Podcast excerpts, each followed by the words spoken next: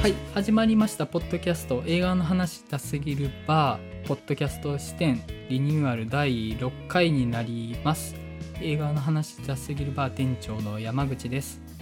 えー関西の映画シーンを伝えるサイトキネボーズを運営しています。えー代表の原口です。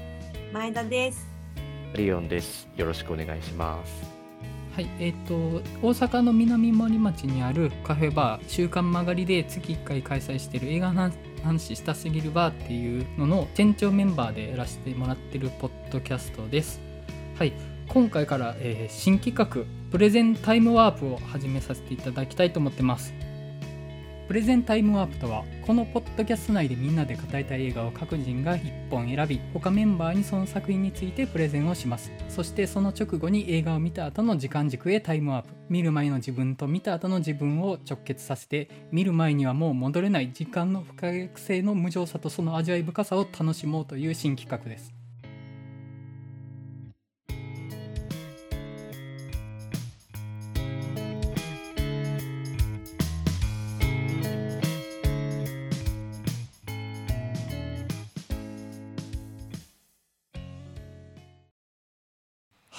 では早速なんですけれども1本目マリオンさんから紹介いただいてもよろしいでしょうか？はい。えっと、あ、何をおすすめしたらいいのかなって、ちょっといろいろ考えてたんですけど、で、やっぱ、あんまり皆さんが見てないような映画をせっかくだったらおすすめしたいなと思って、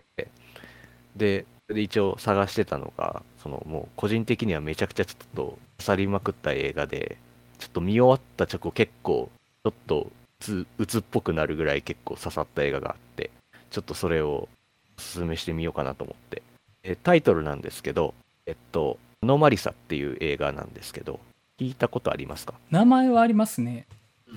でちょっと興味はあったけれども見る機会がなかったやつです。ああ、えっと、一応、まあ、概略というか、まあ、監督は、あの、チャーリー・カウフマンですね。あの、エターナル・サンシャインとか、はいはい。あのマルコビッチの穴とかのチャーリー・カウフマンで、で、これはストップモーションアニメで作られた映画になります。で、話の概略としては、えーっと、ある中年男性が主人公なんですけど、で、まあ、基本的にはまあ、社会的にも恵まれてる、まあ、普通に家庭があって子供もいて、仕事も普通に順調で、っていう感じの中年の白人男性なんですけど、ただ、彼にはちょっとしたある問題があって、ちょっと悩んでいるんですけど、それが、自分以外の他人が全員同じ顔と同じ声に聞こえるっていう、いうことに悩まされていると。どんな人も身近にいる家族ですら同じ顔で同じ声にしか聞こえないっていう、ちょっとなぜか病んでるような状態になってて、で、そんな彼が、まあ、ホテルにいたら、あその、る時、ある女性の声が聞こえて、その人の声だけはちゃんと普通に聞こえるし、顔もこの人だと認識できる女性と会うっていう、そこから物語が進んでいくっていう話なんですけど、あこれは結構、うん、ちょっと、将来、このままいったら僕もこのままこじれた自意識をこじらせたままこうなってしまうんじゃないかっていうちょっと恐ろしいような気持ちになりまして、ちょっと結構刺さった映画なんですけど、ちょっと他の皆さんはこれをどう見るのかなっていうのをちょっと聞いてみたいなと思ってちょっとおすすめしてみました。はい、めっちゃ面白そうっすね。めっちゃ面白そうっすね。そっか映画まあ結はい構面白そううんだと思うので、はい、まあある種の偶意として読めるような話って感じですかね。そうですね。うん。なんか、うん、好み好みのタイプというかまあ多分見たいなと思ってたのも多分そのあたりの要素がちょっと刺さる部分があって気になってたのをちょっと今思い出しました。そういえば。何年ぐらい前ですかね？5, 5年ぐらい前かな？そうですね。アカデミー賞のアニメーション部門にもノミネートはされたんですけど、結局劇場公開はされなくて、結局 DVD だけ出た状態。なんか映画祭では一回上映とかはしてたみたいですけど、多分僕めっちゃ好きなやつだろうなってちょっと予感がしててああとめっちゃしめっちゃパーソナルな話をしたくなる予感がして 多分そうだと思います。はい。ちょっと多分話したくなるような映画なんじゃないかなと思って、ちょっとおすすめしてみましたはいじゃあちょっと一度見てみたいなと思いますもう一本じゃあ前田さん映画紹介していただいてもいいです？はい。皆さん、ゴジラ VS コング、延期になりましたけど、楽しみですよね。超楽しみですね楽しみですその監督のアダム・ウィンガードはいが撮ったサプライズっていうスプラッター映画があるんですよ。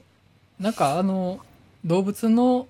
被り物してるやつですか？あ、そうです、そうです。ああよくはいはいおすすめとかに出てくるんじゃないかなと思ってるんですけど。うん、なんか配信サービスとかだとよくサムネイルが上に出てきたりはしてましたね2011年にの映画なんですけど、はいあの、まあ、ストーリー的には、とある家族がいて、その両親の、まあ、結婚記念日を祝うために、その兄弟含めて、その兄弟がそれぞれ自分の恋人も連れてきて、あの別荘に来てお祝いをしようとするんですよ。で、その、まあ、いざご飯食べようってなった時に、急にその、なんていうんですかね、こう矢が飛んできて、こう、急に襲われるんです、何者かに。その動物の仮面をかぶった集団に襲われてしまうんですよ家族が。でその中で、まあ、どう生き残っていくかっていう話なんですけどその兄弟の中に一人なんかサバイバルに長けてる子がなんかいるんですよ。ほうほでその子を軸に、まあ、戦闘が繰り広げられていくっていう話なんですけど全く噛はないんですけどあのアダム・ウィンガードの作品で結構私そのホラー映画普段あんまり見ない人にも見やすい映画として結構勧めるんですよ。ん。その配信でも見れるんで。なのでこれを機にぜひ見ていただきたいなと思ってお勧めさせていただきます。見どころはどこです？そのスプラッター描写なのかたその子がめっちゃ強いところが見どころとかっていうのはあるんですか？そうです。スプラッター描写もですし、まあ、そのなんかアクションに近いんですかね。ああそういう意味でアクション込みのスプラッター。ちゃんと人も死んで。うん。でストーリーもちゃんとそれなりにあってっていう感じサクッと見れる映画になっています。いいですねなんか普通に楽しそうというかうん。見たら間違いなく面白いタイプの映画って感じが。案外その自分で見ようと思わないんですよねそのラインの映画って。配信サービスのおすすめに上がってきてあ面白そうやなって思うんですけどもうちょっとその自分が本来興味あるものを先見ときたいっていうので優先順位下げちゃったらずっと見ないみたいな。積んどくところにあり続けるタイプの映画やなと思って多分この機会じゃなかったら見なかった気がするんでちょうどいい機会かもしれないです。90分ぐらいなんでもうサクッと。いいですね。いいですね。ササクッと。サクッと。と見れるのありがたいですこれがホラー映画のいいねとこですね。うん。そうなんですよね。プライム、プライムを見ると、プライム枠はあと5日で終了と。マジっすか？タイムリーですね。うん、超タイムリー。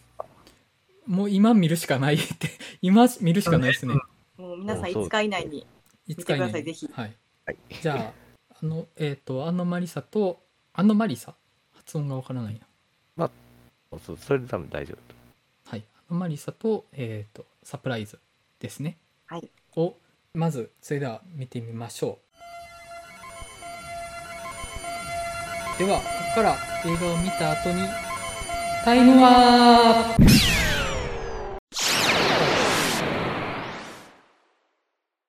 さっきの2本の映画を見た後の時間軸にタイムワープしてきたわけなんですけどもしこれから見てからこっから先の見た後の話を聞きたいっていう方は一回視聴を止めて一度見てからここからの続きは聞いていただけたらなと思います。はい、では、えー、とまず1本目マリオンさんに紹介していただいた映画の「アノマリサ」から話していこうかなと思うんですけども一応その概要だけ挟んでおきたいなと思います。映画 .com から解説。エターナルサンシャインマルコビッチの穴マルコビッチの穴などで調べる記載脚本家。チャーリー・カウフマンが監督脚本を手掛けた大人向けのストップモーションアニメ。クラウドファンディングで集めた資金で制作された異色の R15 指定作品ながらその独創性が評判を呼び第88回アカデミー賞長編アニメーション部門にノミネートされた。カスタマーサービス界で名声を築き本も出版しているマイケル・ストーン。生活でも妻子に囲まれ恵まれた人生を歩んでいるかに見えたが本人は自分の退屈な日常に不満を募らせていた。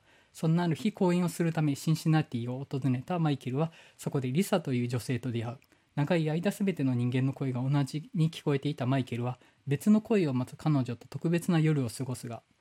はい、えーと、ハリー・ポッターシリーズのデビッド・シューリスが主人公マイケル、ヘイトフル・エイトのジェニファー・ジェイソン・リーがリサの声を演じ、マイケルとリサ以外の登場人物、声すべてを脳内入力のトム・ヌーナンが担当と。はい、てな感じの映画で、まあ我々は見た後の世界に来てるわけなんですけども、皆さんどんな感じでした？原口さんは、原口さんはあれですか？見たことあった感じでしたっけ？いや、見たことなくって、はいそう。いろいろ見出す前の頃やって、うんああ、なるなるほど。実は、はい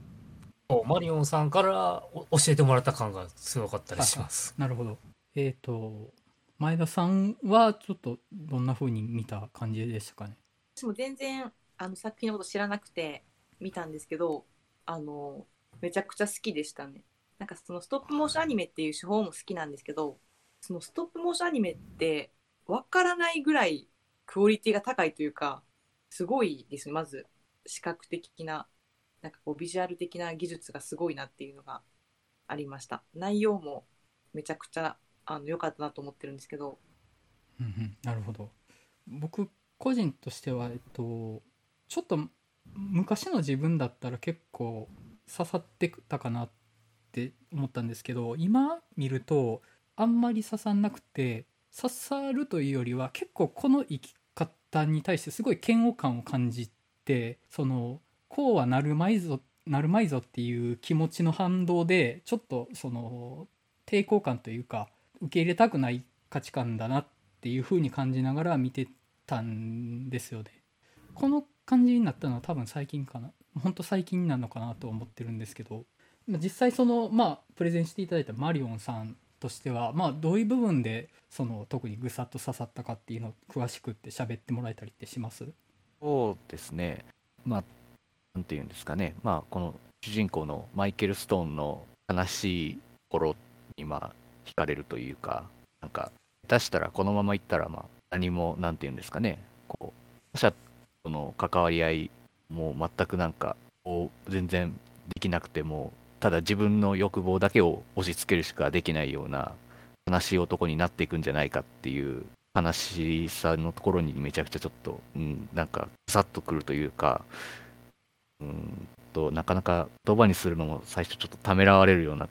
らいちょっとえぐい作品だったなっていうのがあったんですけど、うん、うん本当そのマイケルでしたっけ主人公がはい。ちょっとめっちゃくちゃその独りよがりというかまあ、はいご 傲慢ですよね本当にそうですね。うんとにかく傲慢な男で、はい。自分の思い通りにならなかったりとかってする人に対しては、もう多分、ああやって全く同じ声と同じ顔にしか見えないような風に、まあ、なってるんだろうなっていう。そのまあ世界自体にもう期待してないというか諦めてるまあ虚無というか、まあニヒリズムみたいなものも感じるし、まあ、そういう見方もできるかなと思うしちょっと見方変えると、まあ、単なるミドルエイジクライシスの話なのかなとも思ったんですよね。なんかそれなりに成功してて地位もある程度のまあ名声とかも持ってるけどなんか満足できないっていうののその虚無感を、まあ、その他人に面白みを覚えられないっていう風に表現してるのかなっていう風に見えるんですけどただちょっとす僕はすごい抵抗感感じたのがあいつ結局まあ結局まあスケベじゃないですか単に。そうですね。はい。でまたその要は自分の虚無感をその性的なもので埋めようとしているっていう感じがすごいあって本人としてはもうなんかこの世界にいなんか意味がなくってその意味が欲しいみたいな感じに言ってるっぽいけどやってることとしてはまあ最終的にもうセックスで何かが満たされるっていうそこに着地しようとしていく感じで、うん。元カノとちょっとより戻したいみたいな時もあそこでちょっとまあちょっと部屋行って話そうぜみたいなのを本人としてはもうなんか友人同士の関係としてあのプラトニックで行こうぜみたいな感じを出そうとしたのかもしれないですけど結局そこ見透かされてたんだとは思うんですよね。あそこで激高されたのって。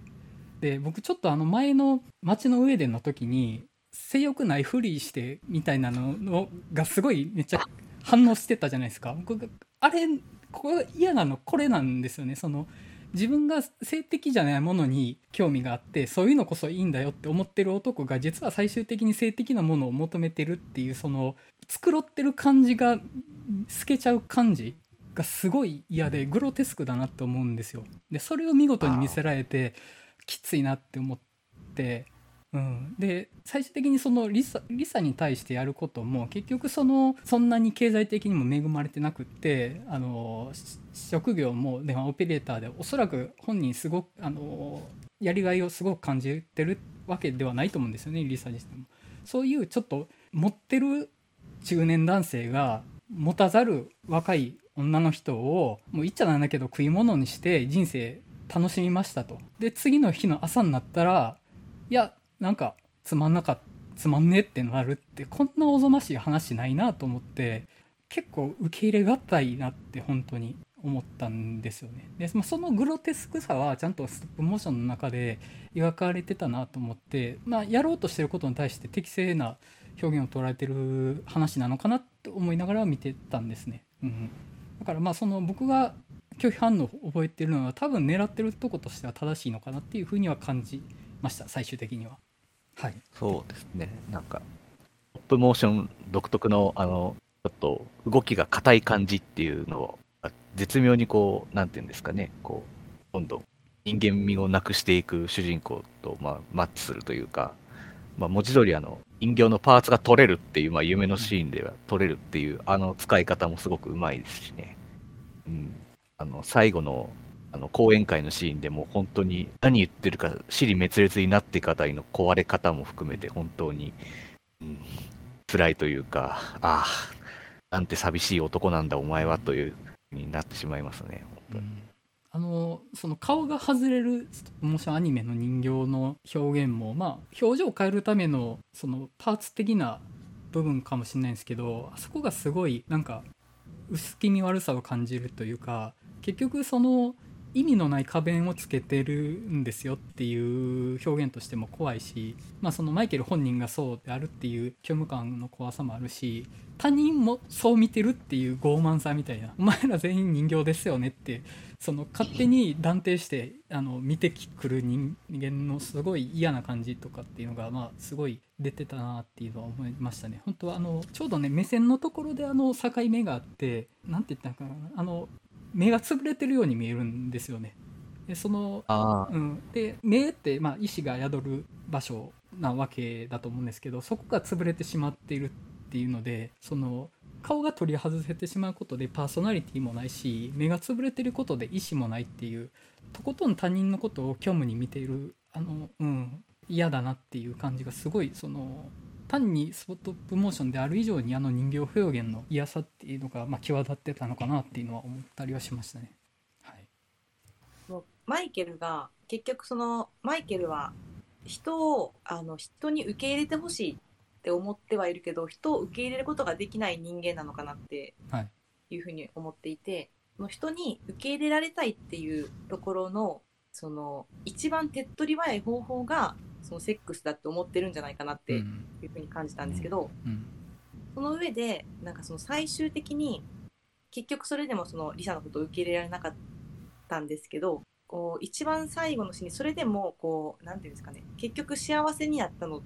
幸せになったというかリサが最後こう手紙を書くシーンで終わっていくと思うんですけどうん。リサはなんかすごく幸せそうなんですよね。うん結局なんかこれってそのすごくさっきのその山口さんのあのお話だとこう事実だけ捉えるとひどい目に遭わされてるのはリサのはずなんですよ絶対的に。うん傷ついてるのもリサなんですよ。うん。だけどそこでこう心が少なくとも満たされたり幸せを感じたり豊かな部分が生まれるのって人を受け入れられた人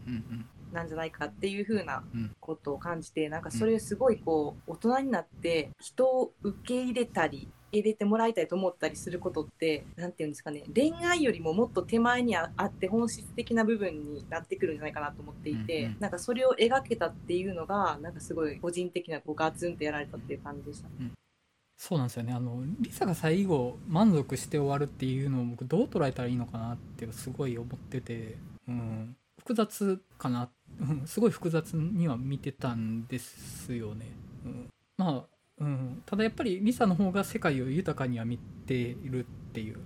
隣のあのお友達の女の子もちゃんと個人としての顔を与えられて最後終わってたし、うん、そのもとことん空虚な人間であるマイケルのことを、まあ、個人として、まあ、人やの関係ではあるけどちゃんとそれを、まあ、思い出として消化してる、うんまあ、それはあの客観的事実としてすごいおぞましいことかもしれないけれども、まあ、それを捉えようによって豊かに感じることはできるっていう、まあ、それに対してもマイケルは全てをもう虚無にしか捉えられなくなってるっていうこの違いは、うん、まああの残酷だし悲しい話だなとも思うしざまあみろとも思いながら最後は見たんですよね。お前はもうそこで朽ちていけと思いながら僕は見てて。う。ん、そうですね。結局あの特別な声は聞こえるのは結局、大人のおもちゃのお店で買った骨董品から出てくる歌声しか彼には聞こえないっていうね、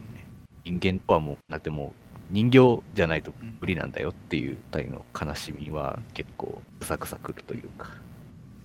あのー、最後の人形も結局その海外で手に入れたちょっとすごいユニークな骨董品みたいな感じで家に持って帰ってきたけどもうそのなんか汚れてるで あ精液だって言って結局その性処理の道具でしかないよねっていうそのマイケルの繕ってる部分と本質みたいなのがまあ最後にポンって置かれて、まあ、それが空虚な歌だけを歌って終わるっていうのが、まあ、すごい示唆的というかちょっとまともぶってたけど、まあ、結局ただの虚無なスケベですよねっていうあのなんかマイケルに何も残ってない感じはすごい、うん、きついですよね。本当ざあの冷酷冷酷だと思うしマイケルに何の救いも与えままま終わるところの冷酷さはやっぱきついなと思うし、うん、じゃあ次話しますから しかもなぜかその虚無な歌が桃太郎っていう。いや味わい深いですよね、あれ。味わい深いですよね。あの、絶妙にちょっと下が回ってないんですよね、あの歌ね。いいですよね。どんな気持ちでこの歌聴いたらええねんって思いながら。ほんとね。うん。あの、で、ちょっとすごい印象残ってるのが、まあ、セックスシーンなんですけど今まで見た映画で一番生々しいセックスシーンだったなと思って、うん、なんかあの何のファンタジーもない ですよね。それがストップモーションで、まあ、要は人が動いてるんじゃなくてそういう風に動かそうとしてるからこその何かエッセンスだけがあそこにあるなって思うんですよ。本当に客観的になんか嫌な感じというか客観的に意味のないセックスを映像撮ろうとした時にストップモーションがめっちゃ合ってるなと思ってただやってること自体はすんごい生々しいというかうん。あのいやここまでよく生々しいの撮るなと思って。そうですね。いきなりマイケルの全裸とか普通に出てくるの、うん、もう何のモザイクもなく出てくるとか、うん、もうトップモーションだからいいだろうみたいな感じでやってんだろうなっていう、ちょっとびっくりしましたよねあそこね。本当に生々しくて。マイケルはまあ接客とかそういうカスタマーサービスのコンサルというかなんて言ったらいいんだろうな。そうですね、うん、まあそのある種の自己啓発ビジネスかなと思うんですけど、まあ、自己啓発って結構そのアメリカの成功者のある種のまあモチーフとして共通してる部分としてよく出てくるのかなと思うんですよね。まあ、それが、まあ、ああいう空虚さに描いてるっていうまあちょっとそのすごい意地悪な視点でも題材選びとしてすごいうまいのかなと思って結局まあ成功を目指してるやつのその取り繕ってる部分がもう空虚に終わってしまってるっていう、まあ、そこの指摘なのかなっていうふうには、まあ、設定の部分には感じて見てましたね。あと僕これ初めて見た時結構やられたんですけどそのちょうど見る前にあの岡村隆史がラジオの発言かなんかで炎上した事件あったじゃないですか。あはいはいはい、はい。でもすごくシンクロしたんですよね。もうなんか岡村隆史のあの言動と、あのマイケルのあのちょっと空虚な感じっていうのはすごくなんか似たところにあるなっていうのをすごく感じたっていうのもありましたね。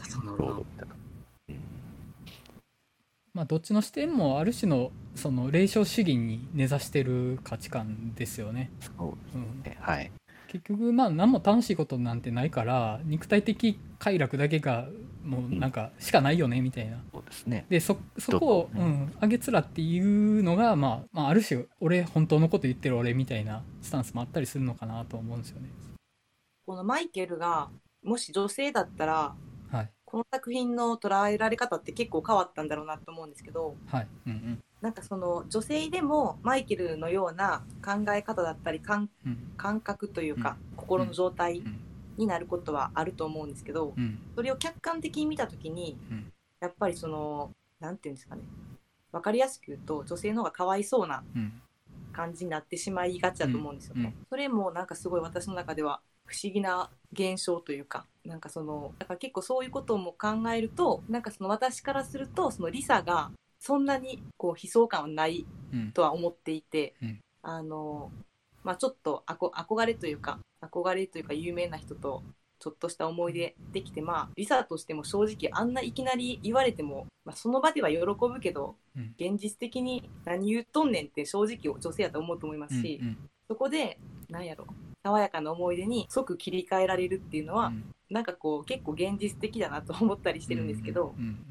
それが結構こうなんかこう男性と女性の関係性の中でお互い同じような感じでも勝手にナチュラルに女性の方がかわいそうみたいな変換されるのがなんかこう社会の面白い側面だよなって思う思うんでうん。これの女性版みたいなのもちょっと見てみたいなと思います。映画として。うんこもねやっぱその男性視点の傲慢さが反映された映画かなと思うんですけど男の方がなんか成功しててもまだ足りないみたいなのが共通の認識として見てる方も共有してるとこがあるのかなと思うんですよね。成功しててもまだ成功してても俺は空虚だとかその妻子がいても別にその別の女の人と関係を持ちますみたいなのがそこまで違和感を持って捉えられないっていうのがもうそのやっぱすごい男性視点の価値観から見た時にああんまり違和感がないんですよね。なんかそういう男ってそういうもんでしょみたいなのが共有されてるからすんなり飲み込めちゃうんですけどもしこれで主人公マイケルが女性だったとしてまあ夫と子供がいてまあでもまあえっ、となんか空虚に感じててまあそれ運命を感じた男性が現れて関係持ってみたいな。でまあただなんかすぐ飽きちゃったみたいな、まあ、いわゆる単なる尻軽的なものとして見てる方も処理してしまうんじゃないかなと思うんですよね。なんか夫がいるのに愛に飢えてて。でまあ一親の関係を持った男性のことも飽きましたっていう。ただまあそのまあ、ここで多分例えばですけどその女とは愛を求める生き物であるみたいなその女性論みたいな捉え方をしてしまってもおかしくない話になっちゃうと思うんですよね。そこのなんか男と女の差みたいなのはまあ残酷というかまあひどい話だとは思うんですよ。男性の方がそれが比較的許容される社会的な立場にいると思うんですよね。嫌な話だなと思いますそうそういう部分は。ちょっとそういう贅沢な悩みを抱えながら生きていけるっていうか、まあ男性はそういうなんかちょっと、ある程度ヘマやらかしても、あなんだかんだ生きていけるみたいなところがありますよね。うん。個人的になんか良かったなと思うのがなんかマイケルが結構いくつなんですかね？い年がね分かんないんですよね。多分でも結構。40代かな。50はなってないと思うんですよ。えっとそのそう。元カノの人が結構なんだろう割と若々しい見た目であので10年前までは付き合ってた。で結婚せずに付き合ってても違和感のない年齢だと思うんで多分30ぐらいがギリギリだと思うんですよね。30代前半までかなって考えたら多分40真ん中ぐらいなのかなと思うんですよ設定上、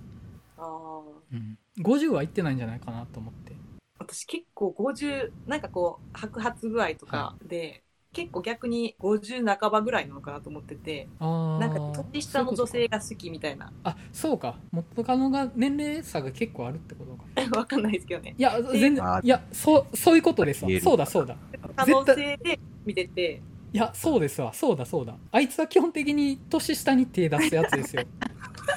あいつ呼ばわりして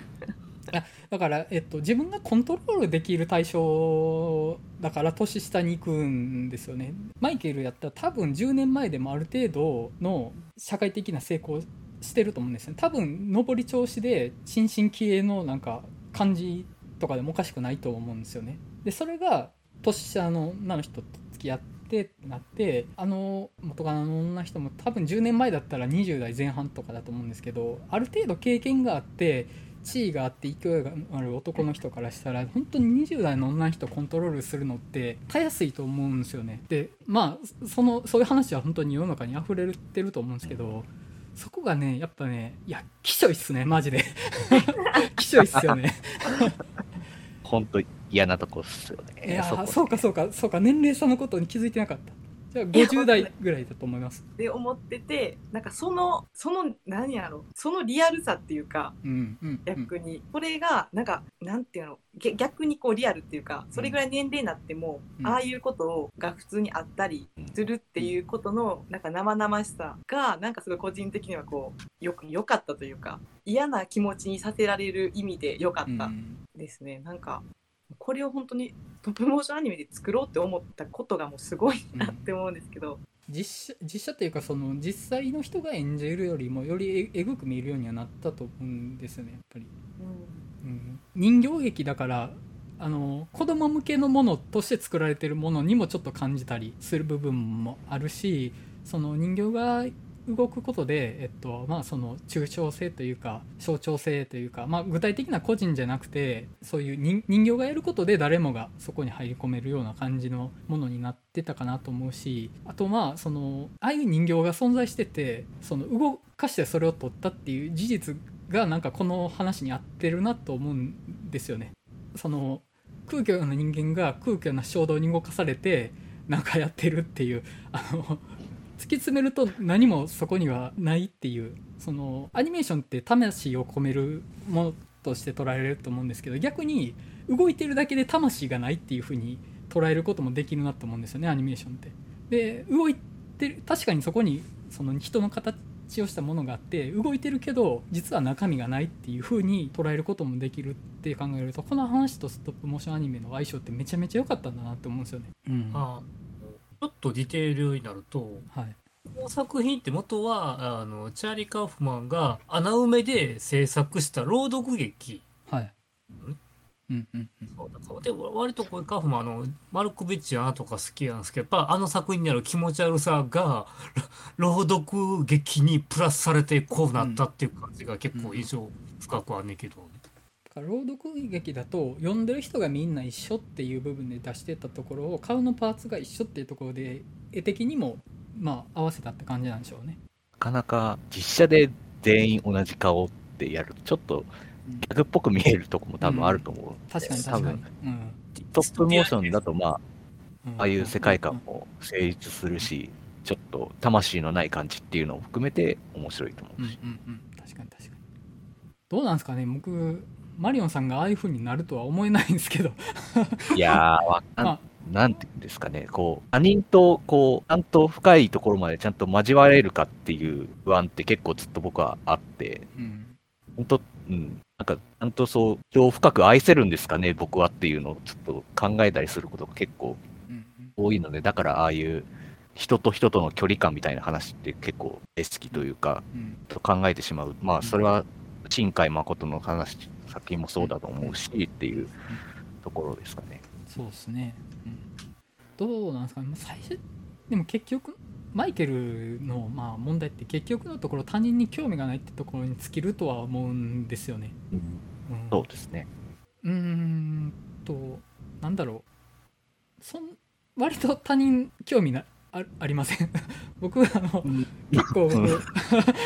うかいやな。いや僕あの若い時他人に興味ないと思ってたんですけどなんかだんだん人好きやわって思うようになってきてなんかそれは他人に気が使えないとかっていうことを他人に興味がないっていうことだと思ってたんですけどいやどうも他人と関わるのむしろ好きだなっていうのは感じるようになってきてでそこをまあ。完全に、うん割り切ったのが30超えてからなんですけどね。なんか意外とその変に繕うとそこを見失いがちかなと思うんですけどちゃんと自分のなんか根っこにみたいなとこに注目しながら生きてたら意外とそこってずれずに生きていけるんじゃないかなって気はしてるんですけどね。どうなんだろう？うん僕もその、やっぱこういう、なんていうんですかね、まあこういう映画バーとか、うん。なんかまあその他のいろんな映画のオフ会とか行って、まあいろいろな人と話すのめちゃくちゃ楽しいし、だから人と関わるのが嫌いとかうんいうわけじゃないんですけど、やっぱなんか、どっかでなんか、ちゃんと人のこと考えてるかなっていう不安は、なんか、毎回ちょっとどっかにあるっていうか、まあうん、あ多分そういう思いがないと多分、いつかきっと多分、ああやってうん。傲慢な考え方に陥ってしまうんだろうなっていうふうには思うので、うん。あの次の日の日の朝の朝食のあのやり取りの感じとか、あのうん。僕あのめちゃくちゃあのファントムスレッドとかもめちゃくちゃ思い出したんですね あんま同じシーンがあったと思うんですけど、食べ方についてどうこうとか、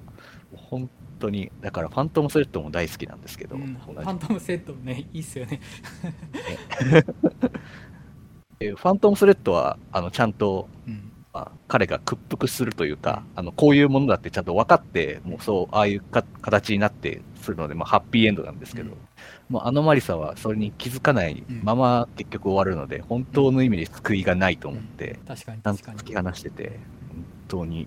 えぐいなと。これはちょっと、個人的には、通映画ですね、本当に思うのは。うんうんわかんないですね。もうなんか生きてみないとああなるかどうかわかんない部分もあるなと思って。そうん。ちゃんちゃんと、うん。ちゃんと生きてこっていうか、本当に、人のことないがしろにするのだけは本当にやめようって、本当にちょっと思うようになりましたね。あと、それで言うと、あの、同じ、あの、この後の新作、ちょうどあの、ネットフリックスで新作、はい。彼の新作があったんですよね。はい。を終わりにしようっていう。あれもまた、あれは原作があるんですけど、はい彼のオリジナルではないんですけど、うんあれもね、鬱なんですよね、だいぶね。同じような意味で、本当に。去年のベスト10とかにも入れるぐらい、たまらんぐらいの鬱で大好きなんですけど、本当に、ちょっとチャーリー・カウフマン大好きかもしれないっていうのに、ちょっと、そうあのまだ僕、マルコビッチの穴とか、エターナル・サンシャインとか実は見てないんですけど、あのマリサから入って、もう絶対この人好きだってなったっていう。まあそのぜひうんはい、見てほしいな。あの映画自体が自己反省のとこに見るみたいなとこもあったりはすると思うんですよ。その鏡として見るというか、はい。自己カウンセリングみたいな目的で見るみたいなとこもあるかなと思って、まあ、ちょっとそういうふうに意識して生きていかないとダメなのかなとかは思ったりはするので、まあ、そのそういう目的で見る作品としてもすごい良かったのかなっていうふうには思いましたね。はい、そんな感じですかね。はい、じゃああのマリサはこんなところで。はい。じゃあもう一本えっ、とサプライズですね。こちらも解説いきます、えー、とカナダのトロント国際映画祭やアメリカのファンサファンタスティックフェストなど各国の映画祭で話題を集めたシチュエーションスリラー。両親の結婚35周年を祝うために家族10人が集まるしかしそこへ突然キツネや羊虎といった動物の仮面をつけた集団が現れたことから逃げ場のない密室で予測不能な事態が次々と巻き起こる。監督は VHS シンドロームビューティフル・ダイなどで新世代のサスペンスホラー作家として注目を集める新鋭アダム・ウィンガード脚本もこれまでのウィンガード監督作を全て手掛けているサイモン・バレットが担当と。はい。えーと僕から言わせてもらうとあのすごく非常に収まりのいい映画として 楽しく見ました。なんていうかあのかしこまるところもなくなんか変にカルト的なラーメン屋とかではなくなんかちょっと帰りに買って帰りたい唐揚げ屋の唐揚げがめっちゃ美味しかったみたいな感じで あのちょうどお腹がいい感じに満たされて美味しかったなって思える非常にいい映画だったなと思った感じでしたね。いかがでした？はるむさなんやろあのいわゆる最近の劇場でやるブラムハウス作品みたいな感じのあの感じの爽快感がたまらんなっていうのが、ね最後もう最後スカッとする感じ。あとな舐めてたこいつが実はすげえ感もすげえ好きやったり。そうそれだからもうねススリラーホラー系のもう美味しいところまこと入れてて楽しみましたね。マリオさんいかがでした？僕、実は見て、あの、このお題に出る前から見てたんですけど、はいはい。サプライズ。ただ全然覚えてなくて、あの、覚えてたのが、あの、ミキサーで脳をぐるはいっちゃ混ぜにされるとこだけしか覚えてなくて、なんかそれ以外別に印象の特に残ってないな、あんま普通ぐらいだったな、ぐらいな舐めた感想を、うんあの、当時書いてたんですけど、今見たらめちゃくちゃ面白いですね、本当に。めっちゃ楽しいなって思って、なんでこんな作品つまんないとか言ってたんだろうって、ちょっと、あの時の自分をぶん殴りたくなりましたね、いい意味でいろんなところでこう、フレッシュで裏切ってくる展開の数々で、本当に楽しいですね。はい。前田さん的にはまあどんな感じというかまあプレゼンの時にはおっしゃってもらってましたけどこの作品をどんな感じで捉えてはる感じですか？いや私あの実はこのワープする前にはい。進めてその後、はい。まあもう一回見てはい。個人的にはやっぱり好きなんですけどはい。いやこれ私もしかしてはい。すごいクソ映画を皆さんに勧めてしまってるんじゃないかってえめっちゃー、不安になっ全て、然。全いやいや。然そんなことなかったですけどね。いや今日前田の反省会になるんじゃないかと思って 不安だったんですけど。いやあのすごいよくってなんだろうあのプレゼンの時におっしゃってましたけどホラー映画を見たいっていう人に勧めやすいっていうのは本当にその通りだなと思ってなんかグロすぎないっていうのがすごくかなって思ったのとあとあんまりびっくりが過度じゃないところもすごい好ましいなと思ってて僕あのホラー映画のびっくりめちゃくちゃ苦手なんですよね本当に。あの薄気味悪いシーンよりもとにかくびっくりが怖くてホラー映画見出したらびっくりするのが嫌でもうずっと把握縛りながら見てるんですけどそのあんまりそのいやらしい感じにびっくりさせてこないところがすごい好ましいというかなんとなくそうなるんだろうなって予感が常にあり感じで次の展開が起こるんであの今から辛いもの食べるぞっていうつもりをしながら次のシーンにどんどんいけるのがあのすごい腹落ちがいいって言ったらいいんですかね。飲み込みやすかったんですよ。いやもうそれだったら本当良かったんですけど、はい。なんか普段ホラー映画ばっかり見てるとはい。ホラー映画って基本的に B 級なんですよ。まあなんでまあまサプライズとかってもう A 級なんですよ私の中で。あああなるほど。ホラー映画の中では、はい、まあだからまあうんなん。かそうなんです。もうホラー映画これだけはちょっと、まあ、言い訳ではないんですけど、はい。ホラー映画を見る上で前提にしておいてほしいのが、まあ、基本見どころが一つあればもう合格にしてほしい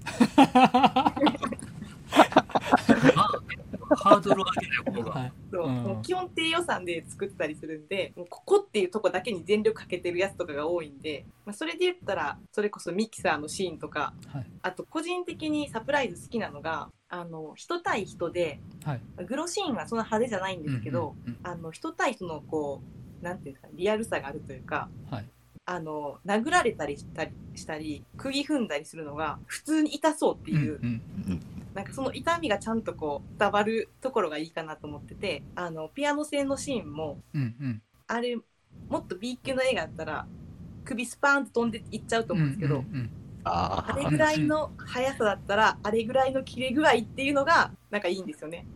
で血もプシャーとかじゃなくて、そのなんやろあおそらくこれリアルにこんぐらいかなっていうところが逆になんかこう痛々しいというか、そうですね。確かに。あのお姉さんが隣の家で斧で頭割られる時とかもそのあんまり豪快じゃないところが逆に痛そうやなってなるんですよね。でパッカーンっていくとそれはもう何か別のものだなっていうそのゲームのエフェクトが気持ちいいみたいな感じ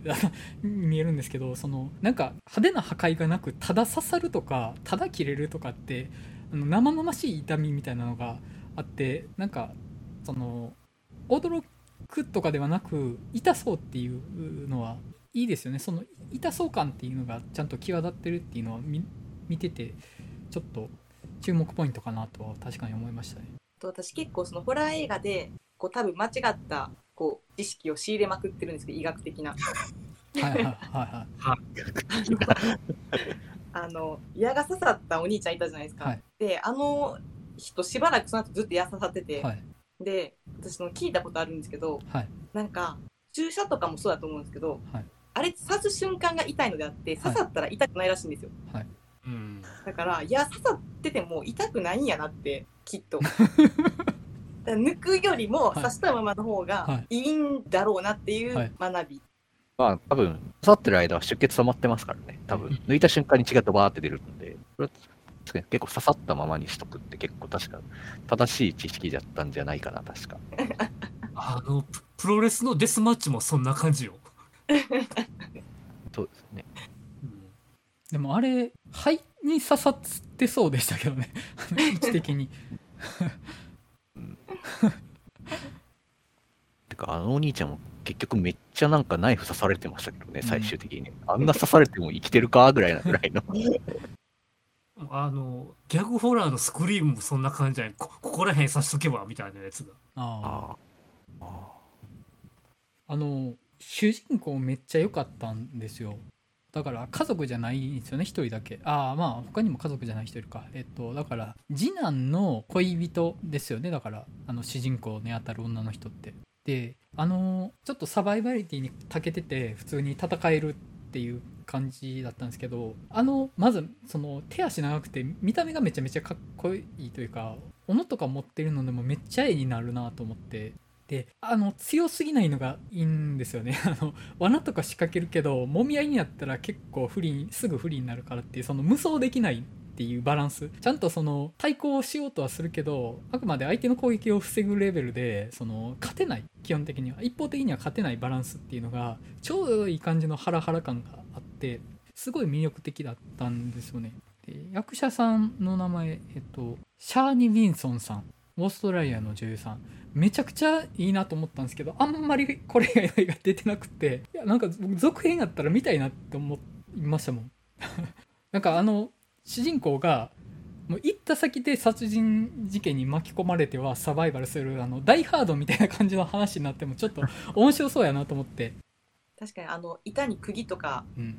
打つやつとか参考にしようって思いますよね。うん、あのあそこだけホームアローン的ななんか。そうやね。ホームランスやふやんふやんみたいな。でやっぱりそのオチがめちゃめちゃ好きで。うんうん。あそうですね。のそうオチオチだけでも100点ってあげたくなりますね。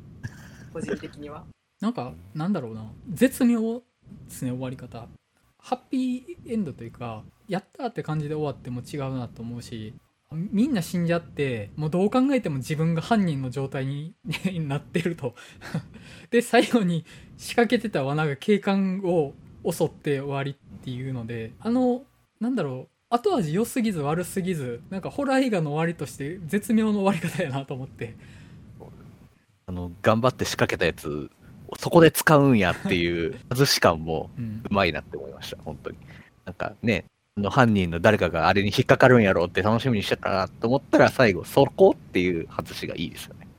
なんかあれで「やった!」って終わるのもなんかおかしいなと思うしうんあの全員めっちゃ不幸で死にましたっていうのもなんか違うなと思うしななんだろうもうほんと絶妙なんですよね終わり具合が いや本当に正直すごいいい映画だとは思わないんですよいい映画っていうのはその 人生の一本とかになる映画ではないなと思うんですよねではないと思うしあの見た後すっごいもう大事に持っておきたいとかっていう感じじゃないんですけど見てる間グロすぎず怖すぎずちょうどいい感じにハラハラしてで後味良すぎず悪すぎずでなんかこれぐらいのホラー映画たまに見たいよねって本当思思える感じなんですよ。これもう次キングコングもなんかそういう武器自自分で作る可能性ありますよね。ああはいはいそうゴジラが釘踏むみたいな。やあの頭脳性のね、はいっていうことですね。うんゴジラが海から上がってくるところにそのトゲとかを置いといて。ちっちゃわかんないですよ。仕掛けるかもしれないです。だから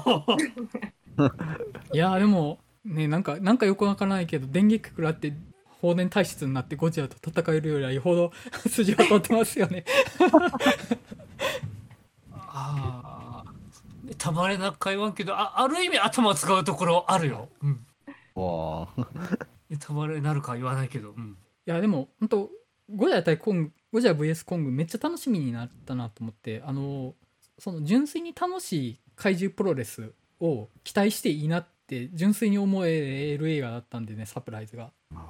はい。そこは当たってますよ、はい、なんかその高尚なこととかするつもりないやろなっていうのが安心できるしはい。でそのえキングオブモンスターズみたいななんかちょっと喉越しの悪い思想性みたいなあの怪獣こそがこの地球の支配者みたいなのを作品自体がテーマとして持ってるなんか飲み込み方のわからないみたいなのもなさそうだなと思って純粋にただゴジラとキングコングが戦ってイエーイってなりそうだなっていうのがねめっちゃ楽しみになりました。あの腕のある方だなって思いました。だからこういうの撮ってる人が、はい。うん、ゴジラ対キングコングは結構意外っちゃ意外、うん、うん。そうやなそう。あもうそうやな余計なこと考えて見れるかな、うん。うん。いやーうん。そういうのがねたまにはあってほしいですよね。でも僕、アダム・ウィンガード、あと僕もう一本見てて、確か、あの、デスノートの実写版もこの人でしたよね。ああ確か確か。そうでした。あの、ハリウッド版の。はい。あれ、そんなだったよな、みたいな気がしたんで、でまあで、ザサで、そのサプライズも最初見たときはもうなんかすごい、あの、そんなにみたいな感じだったんで、まあ、え大丈夫かって思ってたんですけど、まあ、今日見たら、あ大丈夫そうだなってちょっと考えを改めた感じですかね、僕も。うんうんでも確かに今まで撮ってきた映画を考えると本当になんでゴジラ対コングに選ばれたのかちょっとわからないんですけどうん結構意外な。急に超大作な感じですよねこれ。いやそうなんですよ。いきなり。なんかあったんですかね。いやー謎の大抜擢ちゃいます？これ。謎の。まあ、デスノートもある意味超大作感あるかも。あー評価されたのか？デスノートは。いや、されてないんじゃないかな。そんなじゃない。ピッチも結構微妙だったような。うん、もう、実写版、あの、ハリウッド版のデスノートの最大の功績は、リュークにウィレム・デフォーを使ったこと。バッチリでしょっていうところ。やっぱホラーが多いですね。フィルモグラフィー的には。ギャレス・エドワーズがゴジラ撮った時も結構な大抜擢だったような記記憶があるんですけど。あちゃいましたっけ？まあ、ダレス・エドワースは、でもその前、モンスターズって確か、まあ、そうかそうか。ちょっとモンスター映画撮ってるから、まあ、まあまあ文脈はありますもんねかまあ一応リメイクのブレアウィッチを撮ってるからさ。はいあー、あれも見てないけど、評判そんな良かったっけあれ。ああ、そっか、あそうブレアウィッチ、うんだからブレブレアウィッチプロジェクトのちょっと劣化版ではある。あまあまあ、焼き増し安っぽくだねっていうのではある。今映画 .com 見てたら2.4ってなってますね点数ブレアウィッチ サプライズ2.9って嘘でしょ？せめて3点台はあるでしょ？いや私もその前回の後にそういうあのレビューサイト見て、、はい。やすごい世間の人と自分の感覚剥離しすぎている かもしれない問題。そこは気気にせず自信を持ってもらって。あくまでた単作品変えていいですかって。そう。でもよかったです。ある程度楽しんでいただけていや非常に楽しみました。僕で特に僕がアノマリサと続けてみたんでなんかちょっと なんか胃もたれ知ってるタイミングですっごいなんかなんかこの唐揚げ全然胃もたれせえへんわっていう歯ごたえいいしちゃんと肉の味濃いしもういいねって思いながら見てましたからね。あ あ、見る順番としては、あのマリさんの後にサプライズ見たんですね、じゃあ。あそうですそうです僕逆だったんで、あなるほどもう一回あのマリスを見直したの、昨日見直したので、ああ、しんどいなって思いながら、逆ですね、完全に。もうねね順番的に言ったらね本当にマイケルとか速攻死ぬタイプじゃないですかホラー映画でしょうもない しょうもない男ですね。そうやね。うん、一番真っ先に。うんでリサが最後まで残るタイプですからねうん。なんかちょっと変なこと言っちゃうんですけどはい。そのアノマリサであのなんていうんですか、まあ、モザイクとか、まあ、当たり前かもしれないですけど、ないじゃないですか。はい。でホラー映画ってその男性器切り落とした時モザイク入ったりするんですよ。はいはいで人の頭にはモザイク入らないじゃないですかゴロンってなっても、はい。私の中でその謎が分からなくてはいえもしかして本物なのではとか思ってしまうんですよ。モザイクかけると。なるほどなのでは。なるほどね。だって作り物だったらモザイクかける必要ないじゃんって思うんうんですよ、モザイクかけてるってことは本物なのでは？どうしようか、これは。そんな発想なかったわ。っていうぐらい純粋に私はホラー映画見てるんで。まあその映さないことで逆にリアル感出るっていうのはまあありますよね。あなるほど。そういうあれなんですかね。いやもうこれは見ちゃダメなものなんで。ほんま見ちゃダメなものなんですっていうのを言われれば言われるほどすごいさぞかしこのモザイクの向こうにはすごいものが映ってんだろうなって見えないこともないかな。確かに確かに。私みたいなやつが本物 なのかって思ってしまいますもんね。だからそのファンタジーが生き続けるわけですよね。ホラーのファンタジーは。ここに映ってるものは本当に人が死んでるのかもしれないっていうファンタジーは。そこにあの常に残り続けるんですよ。マジモンのスナップフィルムや。と。他のなんか部位は全部映ってんのにここだけモザイクかけるんと思ってなんか切り落とされた時の状態とかによよるのかとか思っていろいろ考えたり。切ったらどうなるんだろう 切ったらどううん。まあうんなんいやなんか断面とかどうなるのかなってちょっと、うん、いやまあまあそそこがまあね明言されないことでファンタジーは生き続けるわけですよね。あくまでファンタジーにしとこう。サプライズ。あとあの敵が意外としょうもなかったですよね。まあその種ばらし的にしょうもないからこそいいっていう感じなのかなと思ったんですけどそのサプライズ続編待望論者としては敵がもうちょっと立ってた方が続編が出た可能性があるかなと思って。なんかまあその例えば今回だったら要は雇われの殺し屋なわけですよね。その次男と三男に雇われて遺産相続のために雇われた殺し屋なわけですけど普通のチンピラなわけじゃないですか。メンタル的には。もうちょっと状況を逸した殺人鬼だったらなんかあいつらのキャラが立ってあの日死んだはずの動物仮面の3人組が再びみたいな展開ができたと思うんですよね。キャラ立ってたら。うん。でまあそれで中身変わっててもいいと思うんですよ。模倣犯だったみたいなのでも。なんかそれで主人公がずっとあの動物仮面のやつらになぜか巻き込まれ続けるみたいな話になってたらきっと続編出せたと思うんですけどあいつらがそのしょうもない悪人だったっていうのがそのサプライズのその話としての収まりの良さであると同時にめちゃめちゃ強いフックがないことで続編が出なかった惜しいところでもあるのかなと思って。結構ほんと上品なんですよね。なんかえぐい死に方そこまでしないし割と死に方リアルだから本当にまあさっきも言ってた首ちょんぱとかがあったらなんかもうその5話方面でちょっと際立った作品として2みたいな感じになったのかなって気はしないでもないんですけどなんかその喉越しの良さゆえにも一度食べたらうん良かったっていうのでなんかあんまり中毒性がない感じがあるなと思って。ね本当だからねもう仮面かむんだったらそれこそレザーフェイスとかジェイソンとかマイケル・マイヤーズとかねほんとホラーアイコンになったキャラクターっていっぱいいるわけじゃないですか。あいつらのそのキャラ立ちに比べるとやっぱその上品というか 普通の殺人する人って感じなのであのもうちょっとそのもうちょっとだけ脂身の多い肉を乗せてほしかったかなって丼に。って感じはちょっと思ったりはしたんですよ。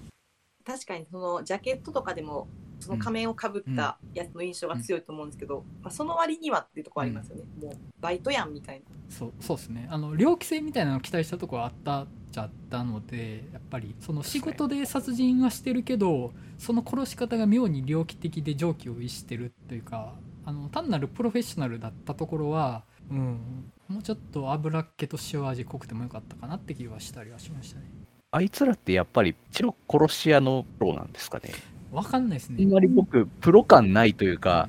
なんか、本当にただのチンピラというか、金目的のただのチンピラなんじゃないかって思ってるんですけど、うん、にも見えますね。そんあいつにそそのかされてやっただけのぐらいの。じゃないと多分、あの、釘とか、多分、平気で引っかかるようなぐらいだから、多分、殺しとかも多分、したことほぼないんじゃないかぐらいのチンピラなんじゃないかと思ってるんですよ。確かに。あそこのシーンめちゃめちゃ間抜けですもんね。窓越えようとしたら釘が立ててあっておいおいやってくれるじゃねえかと思って 近くに足を置こうとしたらふ手前踏んじゃったって。あれ本当にトムとジェリーとかホームアローンで起こる出来事ですからねあれ。そう。そうそう。なんか、リーダー格の人はなんかめっちゃ、こう、俺はできるぜ感ありましたけど、結局なんかあんまりうまくいってない感じとかも含めて、多分、本当ただのチンピラだなっていう思ったんですよね。うん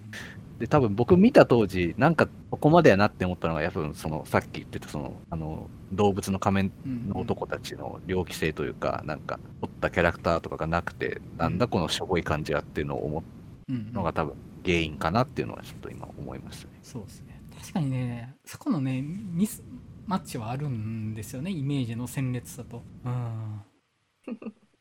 いやこんななんか真剣に語ってもらえる作品だったなんてって今ちょっと感動していやうん。あの今だからこそっていうのもあるかもしれないです。あの10年前だと多分あんまり食い応えのない映画だなって思ってた気はするんです。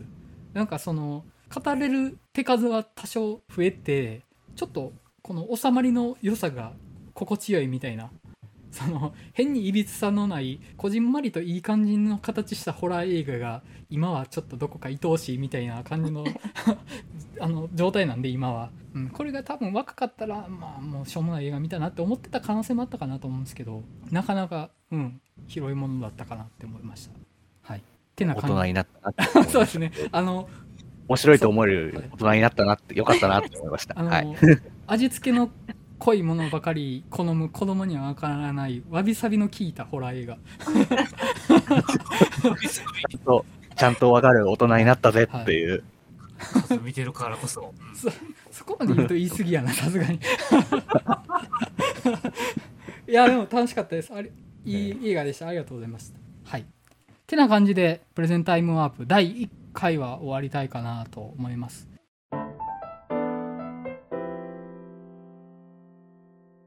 第2回次回は、えっと、私と原口さんがプレゼンしてそれを見るっていう形でいきたいかなとは思います。はい。ではプレゼンタイムワープ第1回をこれにて終わりたいと思います。はい。それではまたお会いしましょう。さよなら。